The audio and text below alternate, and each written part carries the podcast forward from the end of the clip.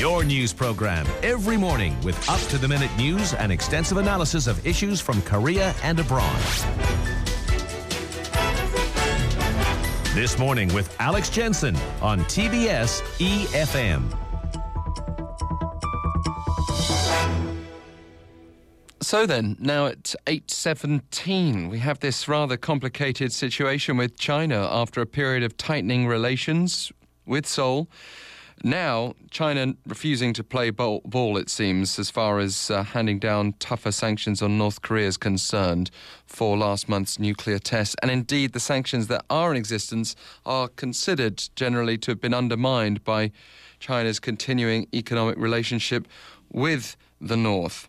Now bring in the United States and its missile defense system known as THAAD. Previously, this conversation was very difficult to have because Seoul didn't want to upset Beijing. And indeed, there was great domestic opposition to putting this missile defense system on the Korean Peninsula on the southern half. Let's bring in Professor Choo Jae-woo of the Chinese Policy Department at Kyung Hee University. Good morning to you. Good morning. So now it seems we can have the conversation because even at government level, we, you know, we've got figures in the Defence Ministry openly speaking about the the benefits of THAAD. So even if negotiations aren't officially underway with the U S, they are certainly happy to risk China's suspicion and disappointment. Yes, it looks like it, it looks like it that way. God, they're going way too extreme with the uh, with the discussion of THAAD deployment to South Korea with the United States. I think that that should be our last resort, last card against China. That should be our last go-to guy uh, against China. But I think we're pulling it way too early. But it, it was obvious as soon as that fourth nuclear test was announced that it would provide momentum for anyone who was trying to strengthen both South Korea's military arsenal and the South Korean-U S joint military arsenal. Yes, true, indeed. But uh, is it the right way to go against uh, North Korea's provocation? I think we we we must have some other, you know, diplomatic options, diplomatic mm. cards that we can play against North Korea and as well as China. But is it the, is is it is it really that in, that that in, that imperative that we should go with a military card against uh, this case? I mean, what difference does it really make for China, though, to have this missile defense system? We've already got vast military capabilities thanks to the U S presence on this uh, peninsula, and um, you've got B fifty-two bombers and other uh, deterrents within just a few hours' flight away. So it's, it's not like China's Uh, suddenly uh, going to be going from a situation of zero threat from the U S to all-out war. Indeed, absolutely. I, I, I have to agree with you on your point. You pointed out great. I mean, the more extreme we're going to go, we're going to run out of, you know, options, and we're going to have less uh, diplomatic option, obviously, here. And uh, I, I don't think we, are, we we we need to really instigate an arms race in this region, but uh, the, the consequences is going to be inevitable here, and that's what I'm really more afraid of. Does, and, yeah. does, does South Korea even need uh, THAAD? We're so close to North Korea that maybe um, other missile defense systems would be adequate. Oh, absolutely. I, I, I don't see I don't see the reason for needs here, because uh, THAAD is not going to be really, you know, I, I think we're just geographically too close to North Korea. And by the time they uh, shoot a missile, and, and by the time it lands, it's going to take it's going to be matter, be matter of seconds. Uh, I, I don't think I, I'm not too optimistic how effect, how effective THAAD is going to be against mm. uh, uh, North Korea's missile defense. But here, the case is obviously implying and pointing to China. So I think that's what is stirring up the problem here. Yeah, and and mm. Russia has been upset yes. as well. Absolutely. Um, but the reason that question's important is when we ask, is it um, is it worth it? You know, if we're not even getting that greater benefit in the first place, as, as you've suggested. But um, but China does need some message, doesn't it? I mean, Ch- China is refusing to to play ball on sanctions, for example. I know uh, it's, it's not only China. This is what I really want to point out here and emphasize.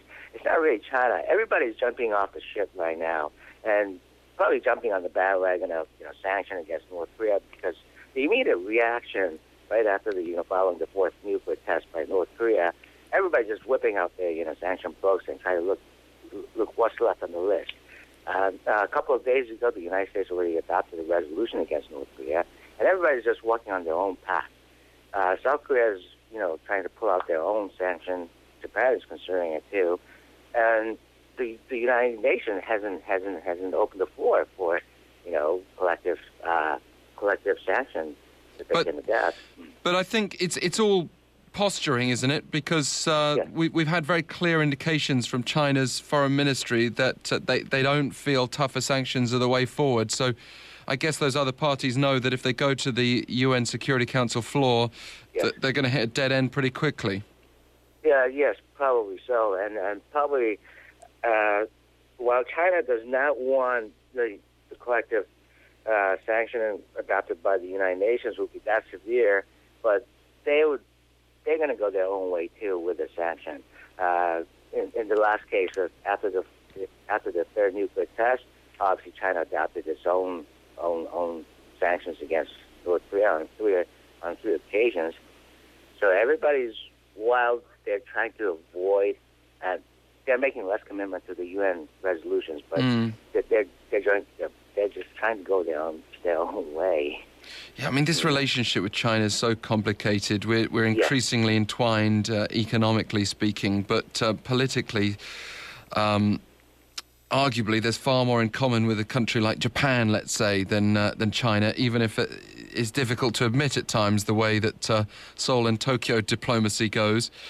Uh. I mean, dealing with North Korea, it's going to require, whether there are new sanctions or not, much greater commitment from, from China, economically speaking, isn't it? Yes. To, to to clamp down on North Korea. That Pyongyang's having too much of an easy time, aren't they? Oh, absolutely, absolutely. Uh, they know, they know they got some breathing room there, and then they got their own life sustainer from both Russia and China. So uh, they they know they know where to fall back onto.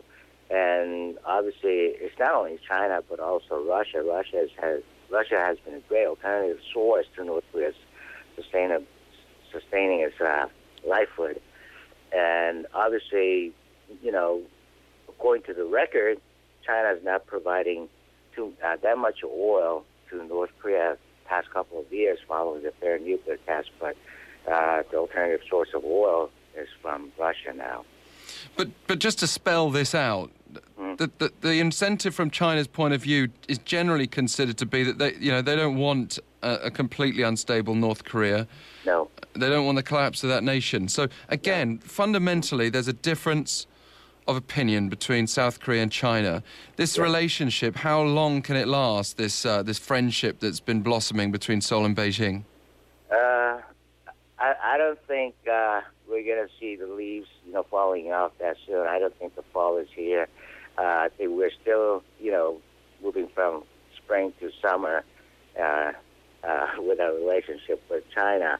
It's, it's still blossoming. It's, it's just, you know, it's just part of the game. It's a, it could be perceived as a big major issue, but, you know, there are a whole lot of stories, you know, issues that could be really overwhelming uh, to benefit both countries. And uh, I think if we just uh, move over over this hump, uh, I don't think uh, the relationship will be that affected negatively as some some like to perceive. Yeah, I mean, it, if if we were questioning the, the benefit of a THAAD deployment in South Korea, you know, from a yeah. selfish perspective, what's the benefit of a positive China relationship uh, aside from the uh, the big economic factor of trade?